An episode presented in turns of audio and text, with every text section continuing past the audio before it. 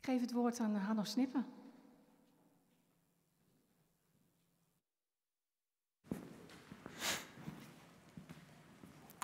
Goedemorgen.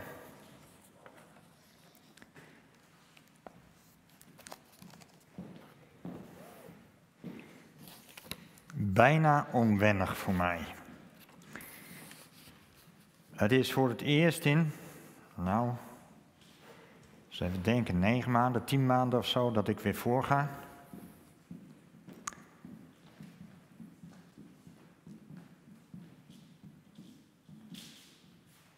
Laten we eerst uh, bidden om een zegen uh, wanneer we Gods woord gaan lezen.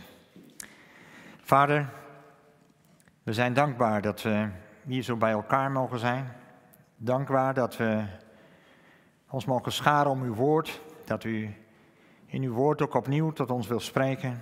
Heer, we willen u bidden of u ook deze morgen heel dicht bij ons wil zijn. Heer, we willen u vragen of u uh, ja, met uw geest in ons midden wil zijn, ook als we uw woord openen. Heer, wil maken dat het een, uh, een overdenking zal zijn die uh, geleid is door uw geest en waar niets van mijzelf bij zit. Heer, we willen u bidden. Wilt u dicht bij ons zijn, ons helpen ook in het luisteren. Maken dat we ons kunnen focussen. En maken dat we ja, een goed moment mogen hebben. Om Jezus wil. Amen. Voor mij heel vreemd. Ik ben nog niet weer in een samenkomst geweest om niet mee te zingen. Want thuis zingen wij altijd gewoon mee. Maar dat is echt heel erg, uh, ik vind het echt heel erg wennen. Uh, we gaan met elkaar lezen Handelingen 2. Daar begin ik mee en dan zo nog iets over de dingen waar ik net al iets van gezegd heb. Handelingen 2 en ik wil daarvan de eerste 13 versen met u lezen. Toen de dag van het Pinksterfeest aanbrak, kwamen ze alle bij elkaar. Plotseling klonk er uit de hemel een geluid als van een hevige windvlaag dat het huis waar ze zich bevonden geheel vulde. Er verschenen aan hen een soort vlammen, die zich als vuurtongen verspreidden en zich op ieder van hen neerzetten. En alle werden vervuld van de Heilige Geest en begonnen op luide toon te spreken in vreemde talen, zoals hun door de Geest werd ingegeven. In Jeruzalem woonden destijds vrome Joden die afkomstig waren uit ieder volk op aarde. En toen het geluid weer klonk, dromden ze samen en raakten geheel in verwarring, omdat ieder de, de apostelen en andere leerlingen in hun eigen taal hoorde spreken. Ze waren buiten zichzelf van verbazing en zeiden: Het zijn toch allemaal Galileërs die daar spreken? Hoe kan het dan dat wij hen allemaal in onze eigen moedertaal horen? Parten, Meden, Elamieten, inwoners van Mesopotamië, Judea en Cappadocië, mensen uit Pontus en Azië, Frigië en Pamphylië, Egypte en de omgeving van Cyrene in Libië en ook Joden uit Rome die zich hier gevestigd hadden. Joden en proselieten, mensen uit Kreta en Arabië. Wij allen hoorden hen in onze eigen taal spreken over de grote daden van God. Verbijsterd en geheel van hun stuk gebracht, vroegen ze aan elkaar: Wat heeft dit toch te betekenen? Maar sommigen zeiden spottend: Ze zullen wel dronken zijn.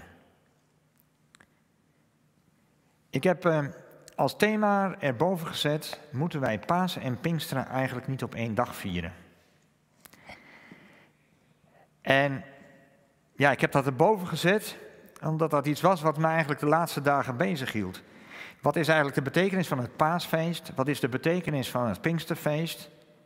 En hé, waarom vieren we dat eigenlijk zo ver uit elkaar? Een lange tijd geleden dat ik bij jullie in de gemeente was en ook dat ik voorging. Mijn ervaringen met longvirussen zijn niet zo heel best. 25 jaar geleden heb ik er eentje opgelopen. Dat was een beetje een onbeleefd virus, want het heeft zich niet netjes voorgesteld, zoals het COVID. Maar ik heb toen een jaar in longrevalidatie gezeten, om weer een beetje normale longfunctie te krijgen. En als gevolg daarvan gebruik ik nog dagelijks medicatie.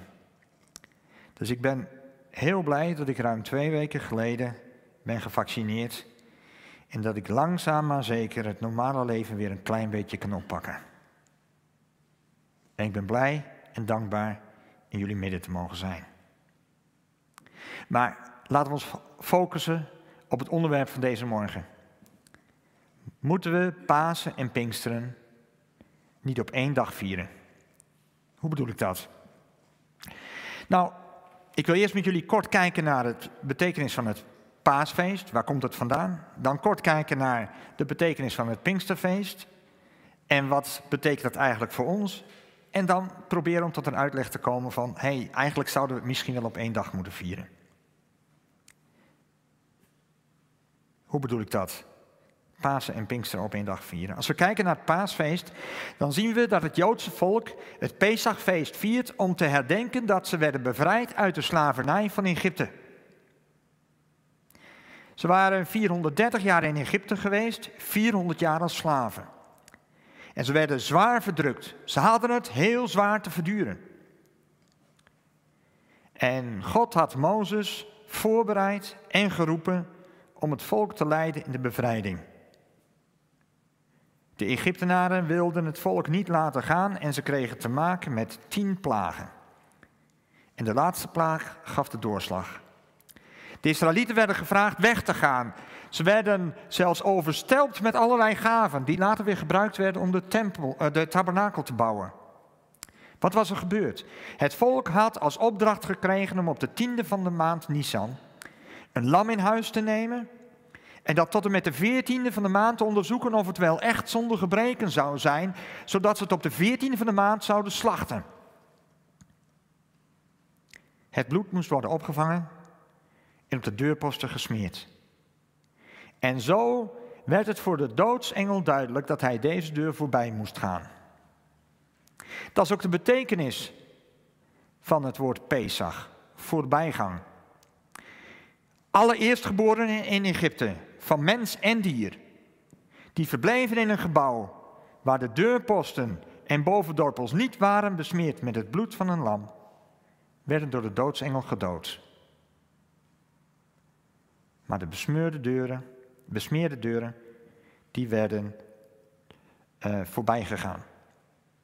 Als we kijken naar het paasfeest in het Nieuwe Testament, dan zien we dat de Heer Jezus bij de instelling van het avondmaal de betekenis van het Pesachmaal, Pesachmaal verandert in een betekenis van het lijden en sterven van de Heer Jezus.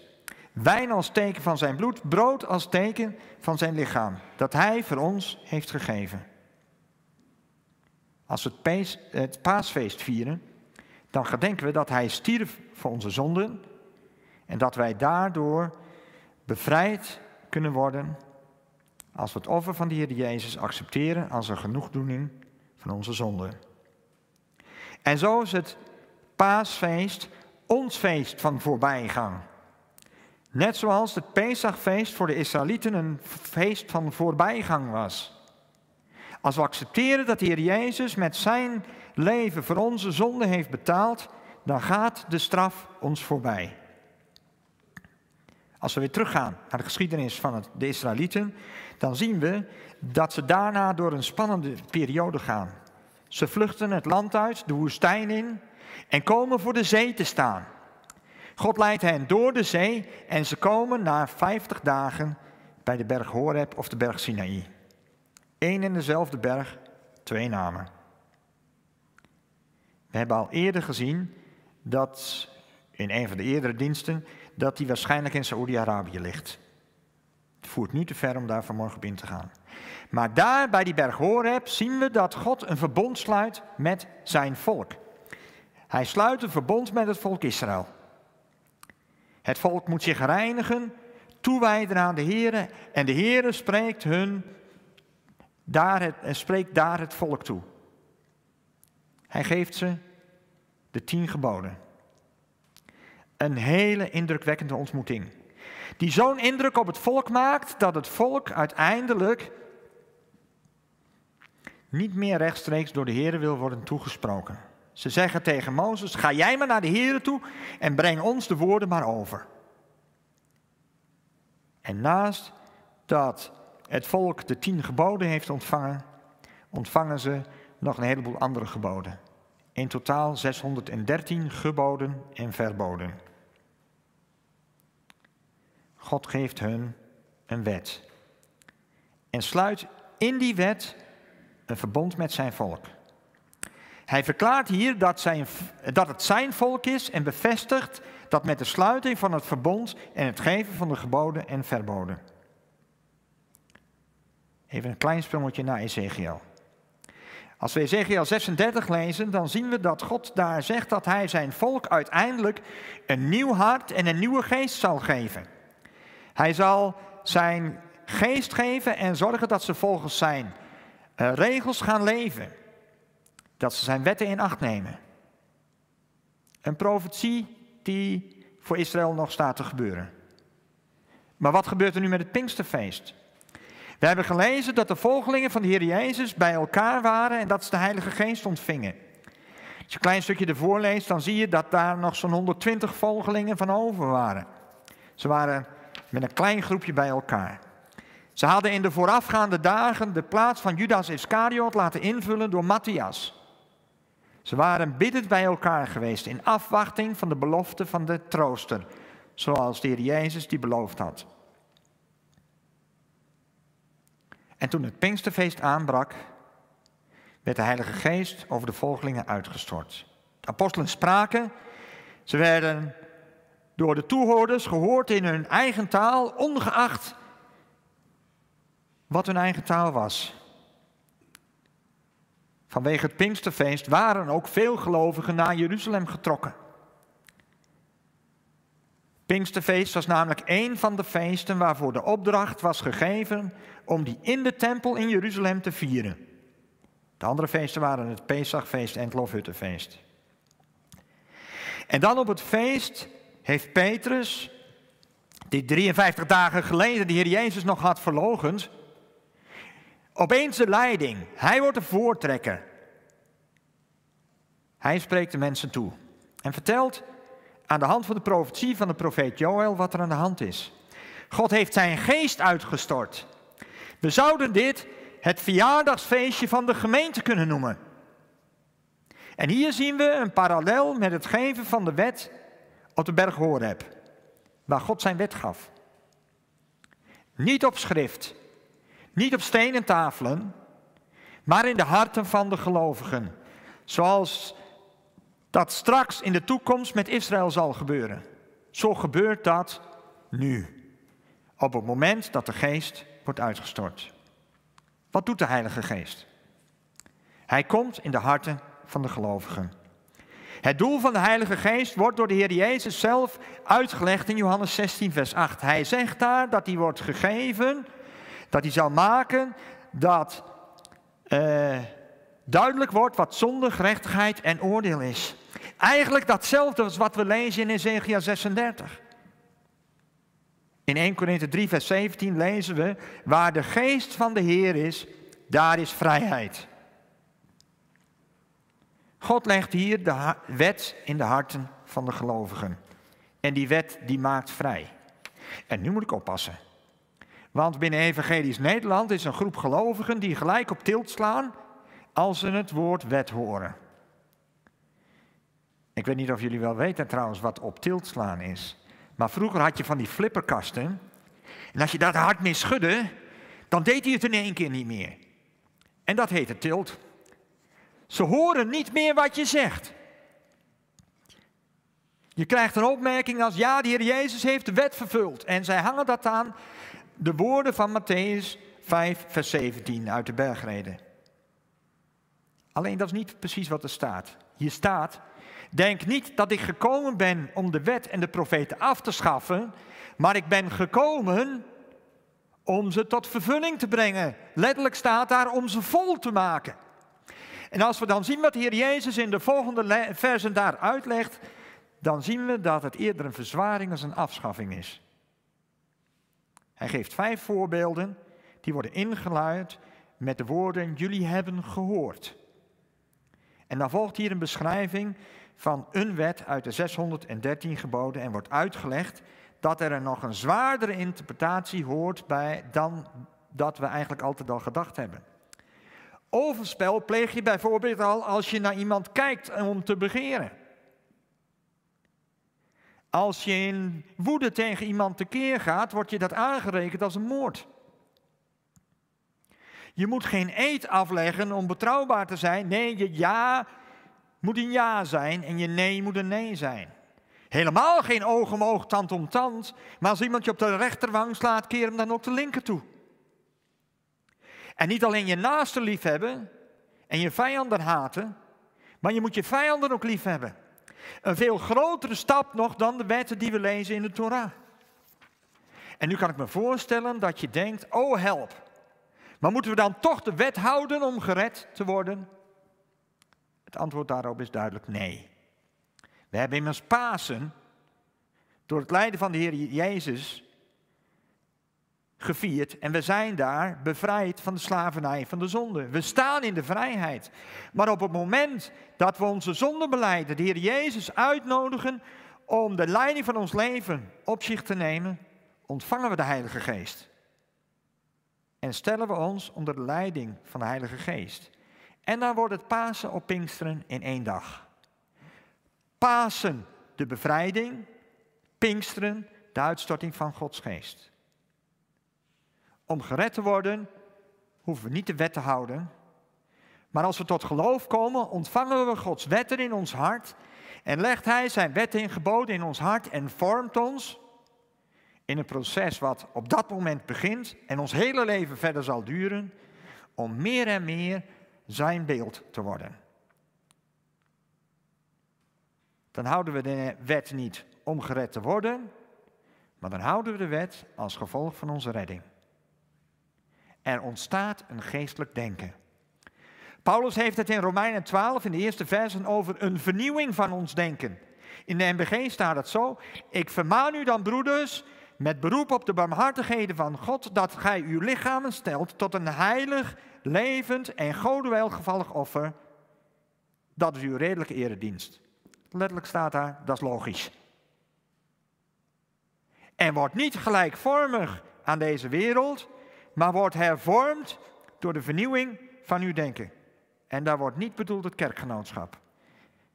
Wordt hervormd door de vernieuwing van uw denken, opdat gij mocht erkennen wat de wil van God is, het goede, welgevallige en volkomene.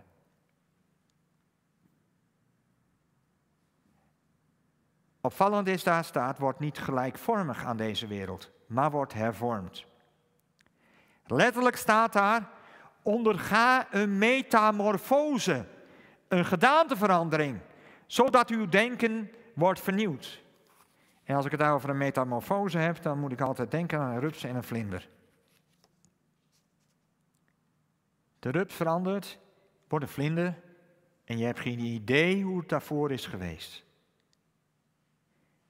Hier hebben we het over de uitstorting van de Heilige Geest. De Heilige Geest in onze harten maakt dat er een vernieuwing plaatsvindt in ons denken.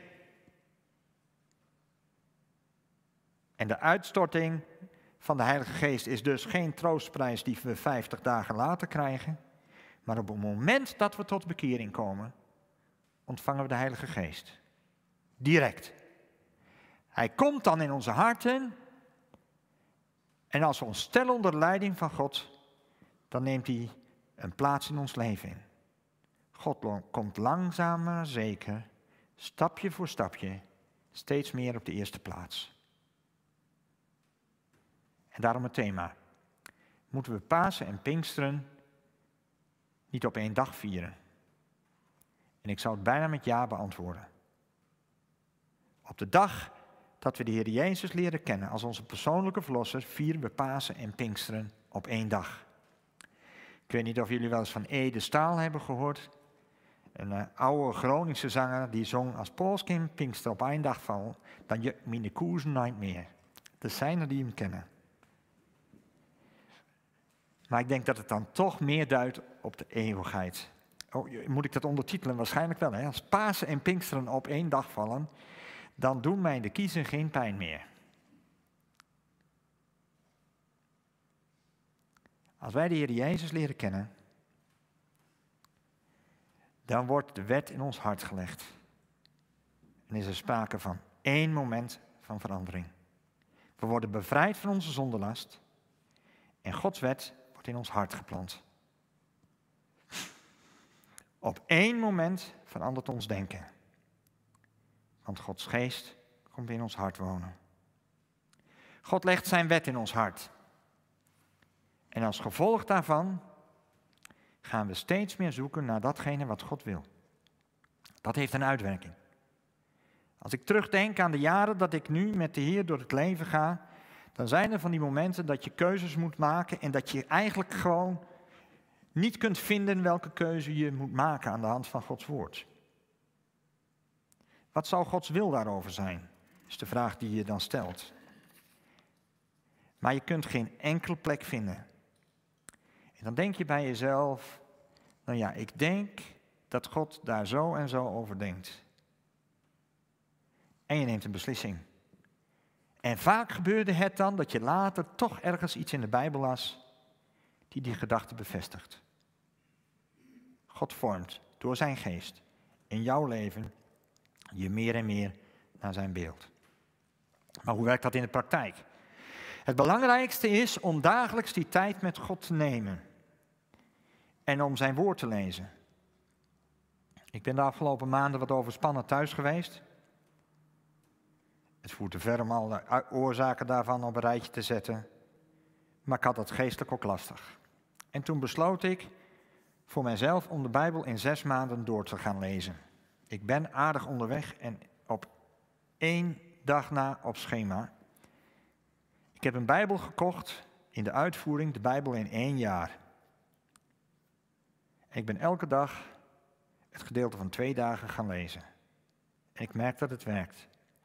Ik ervaar weer meer leiding in mijn leven. Bijbel lezen, tijd nemen om te bidden, je gedachten voor hem neer te leggen. Het vormt je. En het zal maken dat zijn geest jou meer en meer kan leiden. En ik weet het, we leven in een hele lastige tijd. Er komt van alles op ons af. We komen niet meer in de gemeente, volgen online diensten, zoomen met elkaar als kring, weet ik veel wat jullie allemaal doen. Zien onze kleinkinderen en kinderen veel minder, of misschien wel helemaal niet. Soms hebben we te maken met angst. Strijd met mensen die het niet met onze opvatting over het nemen van een vaccin eens zijn. Het is dan belangrijk dat we Gods geest de ruimte geven om over ons leven te heersen. En dat we respect hebben voor mensen die anders denken. God zal ons de kracht geven om door deze periode heen te komen. Deze week las ik, voordat we gingen slapen, en de preek eigenlijk al klaar was, nog een gedeelte uit Romeinen 8. In de Bijbel in gewone taal. En er wordt heel duidelijk wat de geest in ons leven doet. Ik heb er wat zinnen uitgepakt vanaf vers 5. Maar als je je door de Heilige Geest laat leiden, dan wil je alleen maar goede dingen doen. Wie luistert naar zijn verkeerde verlangens, eindigt in de eeuwige dood. Maar wie luistert naar de Heilige Geest, zal voor eeuwig leven bij God.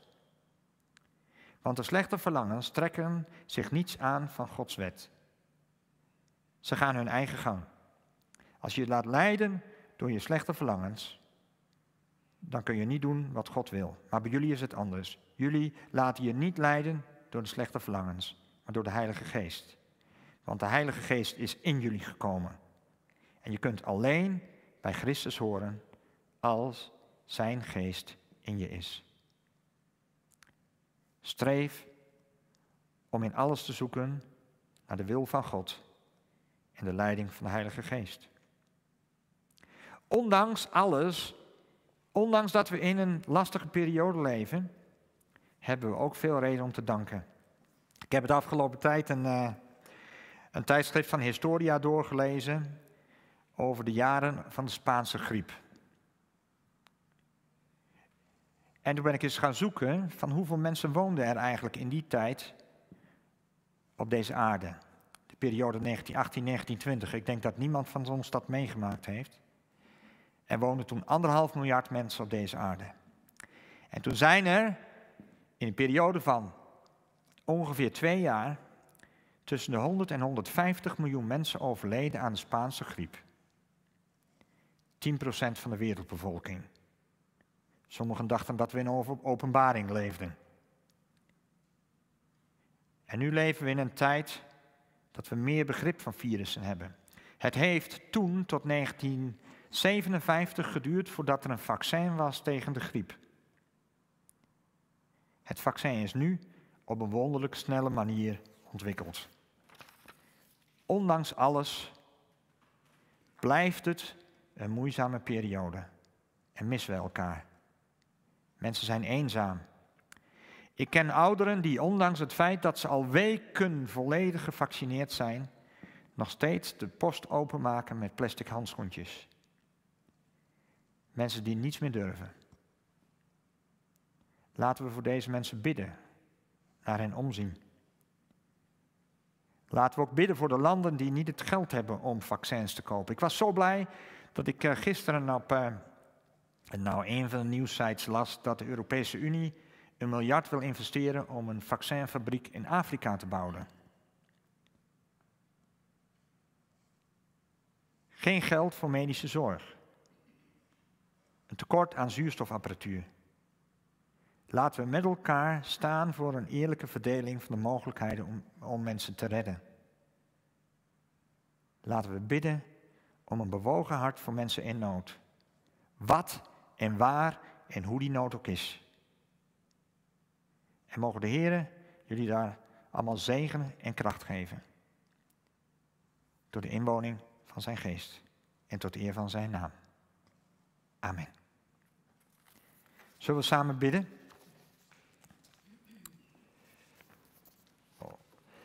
Vader, dank u voor het feit dat u uw geest hebt uitgestort. Dank u wel, Heer, voor uw grote trouw en liefde die zo zichtbaar is geworden in het offer van uw zoon. Heer, we willen u bidden of u uh, ja, ons wil helpen om uh, uw geest ook de ruimte in het leven te geven. Om ervoor te zorgen, Heer, dat we u niet voor de voeten lopen, maar dat u met uw geest ja, in ons leven tot uw doel kunt komen en we meer en meer u gelijkvormig zullen worden. Heer, wil in ons werken. Wil ons helpen om, ja, om uzelf te weerspiegelen in deze wereld. In deze wereld waar zoveel nood is. Heer, wilt u bij ons zijn. En ons de kracht geven die we nodig hebben. Om Jezus wil. Amen.